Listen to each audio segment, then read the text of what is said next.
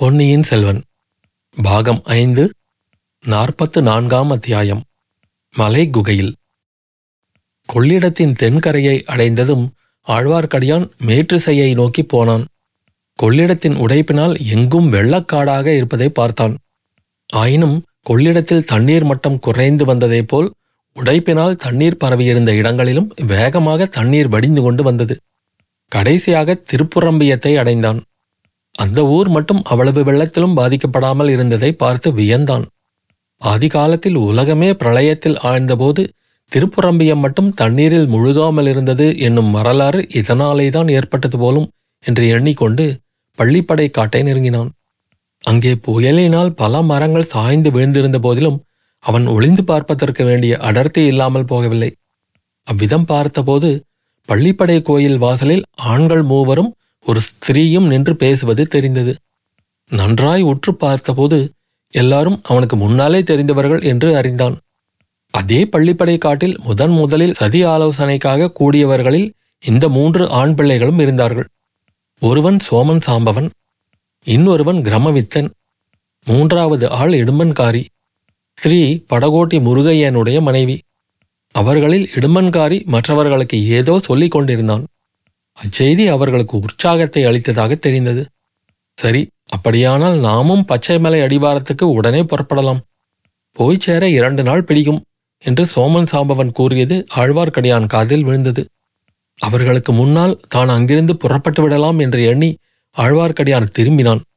அவனுடைய மார்புக்கு நேரே சிறிய கத்தியைக் கண்டு திடுக்கிட்டான். அதை பிடித்திருந்த கை பூங்குழலியின் கை என்று தெரிந்தது. திகைப்பு நீங்கியது. இருவரும் ஒருவரை ஒருவர் தெரிந்து புன்னகையினால் தங்களின் வியப்பை தெரிவித்துக் கொண்டார்கள். சதிகாரர்கள் அங்கிருந்து போய்விட்டார்கள் என்று தெரிந்த பிறகு ஆழ்வார்க்கடியான் பூங்குழலி தஞ்சாவூரிலிருந்து நீ எப்படி இங்கே வந்தாய்? எதற்காக வந்தாய்? என்று கேட்டான். பழி வாங்குவதற்காக வந்தேன் என்றாள் பூங்குழலி என்ன பழி? எதற்காக? இவர்களிலே ஒருவன் என் அத்தையை கொன்றுவிட்டு ஓடி வந்த பாதகன். அப்பாதகனை விடாமல் பின்தொடர்ந்து இவ்விடத்தில் வந்து சேர்ந்தேன். இங்கே இன்னும் மூன்று பேர் அவனுக்கு முன்னால் வந்திருந்தார்கள். அதிலும் என் அண்ணன் மனைவியை அவர்களுடன் பார்த்ததும் திகைத்து போனேன். அதற்குள் நீ ஒருவன் வந்து குறுக்கிட்டாய். இப்போது என்ன செய்யலாம்?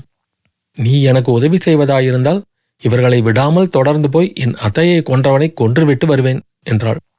ஐயோ பாவம் உன் அத்தை என்றால் அந்த ஊமையராணி மந்தாகினிதானே?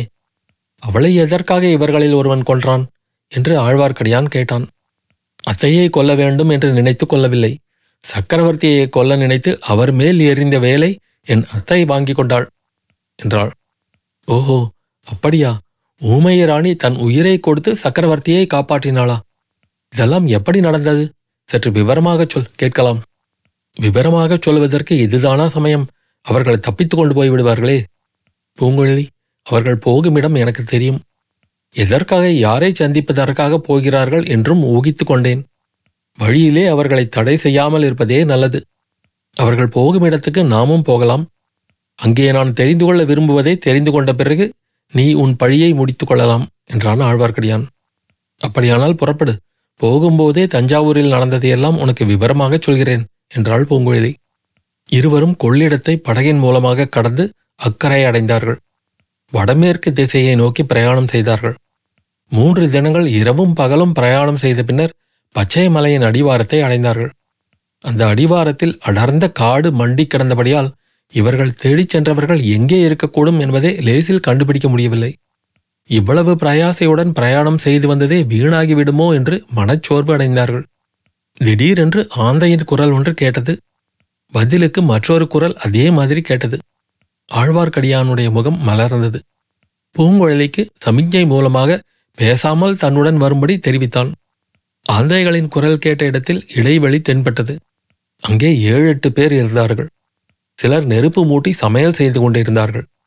மற்றவர்கள் பேசிக் கொண்டிருந்தார்கள்.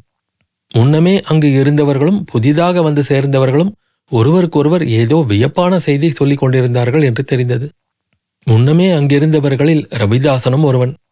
அவன் அப்போது புதிதாக அங்கே வந்து சேர்ந்தவர்களுக்கு சற்று தூரத்தில் இருந்த மலை குகை ஒன்றை சுட்டிக்காட்டி ஏதோ தெரிவித்துக் கொண்டிருந்தான். இதை ஆழ்வார்க்கடியான் கவனித்துக் கொண்டான். மெல்லிய குரலில் பூங்கொழிலி நான் தேடி வந்தவர்கள் அந்த குகைக்குள்ளேதான் இருக்க வேண்டும். நான் மெல்ல குகைக்குள்ளே நுழைந்து பார்க்கிறேன். இவர்களில் யாராவது குகையை நெருங்கி வந்தால் நீ ஒரு குரல் கொடு என்றான். ஆந்தை கத்துவது போல் என்னால் கத்த முடியாது. குயில் கூவுவது போல கூவுகிறேன் என்றாள் பூங்குழலி. மலை குகைக்குள்ளே காற்றும் வெளிச்சமும் நுழைவதற்காக சில பெரிய துவாரங்கள் செய்யப்பட்டிருந்தன. ஆகையால் உள்ளே வெளிச்சம் வந்து கொண்டிருந்தது. அந்த வெளிச்சத்தில் ஆழ்வார்க்கடியான் ஓர் அபூர்வமான காட்சியை கண்டான். பெரிய பழுவேட்டரையர் காளாமுகச் சாமியார்களைப் போல் புலித்தோல் உடை தரித்திருந்தார். அவர் பக்கத்தில் மண்டை ஓட்டு மாலை கிடந்தது. அவர் உடம்பிலிருந்து ரத்தம் மிகச் சேதமாயிருக்க வேண்டும் என்று அவர் முகம் வெளுத்துப் போயிருந்ததிலிருந்து ஊகிக்கும்படி இருந்தது. தரையிலே படுத்திருந்தவர் அப்போதுதான் சுய நினைவு பெற்று எழுந்து உட்கார முயன்றதாக தோன்றியது. ஏதோ பயங்கர சொப்பன உலகிலிருந்து அப்போதுதான் விழித்தெழுந்தவர் போல் காணப்பட்டார். அவருடைய கண்கள் திரு திருவென்று விழித்தன. அவர் பக்கத்தில் நந்தினி இருந்தாள். அவள் ஆபரண அலங்காரங்கள் கலையப்பெற்று தலைவிரி கோலமாக இருந்தாள். ஆயினும் அவளுடைய வசீகர சௌந்தரியம் முன்னை விட பன்மடங்கு அதிகமாக பிரகாசித்தது.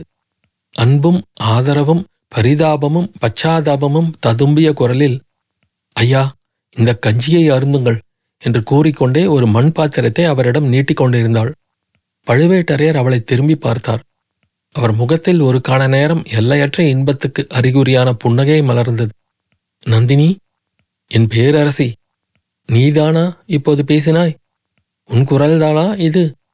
நாம் இப்போது எங்கே இருக்கிறோம்? மரணத்தின் வாசலுக்கு சென்றிருந்த என்னை நீயா திரும்பிக் கொண்டு வந்தாய்? அன்று சாவித்திரி சத்தியவானுக்கு செய்ததை இன்று நீ எனக்கு செய்தாயா? எனக்கு நினைவு வந்தபோது உன்னுடைய மலர் கையினால் என்னுடைய மார்பை தொட்டு பார்த்து கொண்டிருந்ததாக தோன்றியதே. அது உண்மையா? மூன்று ஆண்டு காலமாக என்னை தொடவும் மறுத்தவள் கடைசியாக மனம் இறங்கி விட்டாயா? எங்கே கொடு கஞ்சியை கொடு. உன் கையினால் கஞ்சி கொடுத்தால் அதுவே எனக்கு தேவாமிர்தமாகும் என்றார். இவ்விதம் சொல்லிக்கொண்டே நந்தினியின் கையிலிருந்த மண்பாண்டத்தை வாங்கிக் கொண்டவர் திடீரென அவளை வெறித்து பார்க்கத் தொடங்கினார். அடியோடு மாறிப்போன பயங்கரமான குரலில் அடி பாதகி ராட்சசி நீதானா? என்னை தொடுவதற்கு உனக்கு தைரியம் வந்ததா? என் நெஞ்சில் கத்தியால் குத்த பார்த்தாயா? அப்போது நான் விழித்து கொண்டேனா? இந்த பாத்திரத்தில் இருப்பது உண்மையில் கஞ்சிதானா? அல்லது என்னை கொல்லுவதற்கான நஞ்சா? உன் கையில் கொடுப்பது தேவாமிர்தமானாலும் எனக்கு அது விஷமல்லவோ? என்று கூறிவிட்டு அம் மண் பாண்டத்தை வீசி எறிந்தார். அது தடால் என்று குகைச் சுவரில் மோதி சுக்கு நூறாகி சிதறி விழுந்தது. அத்தியாயம் முடிவு.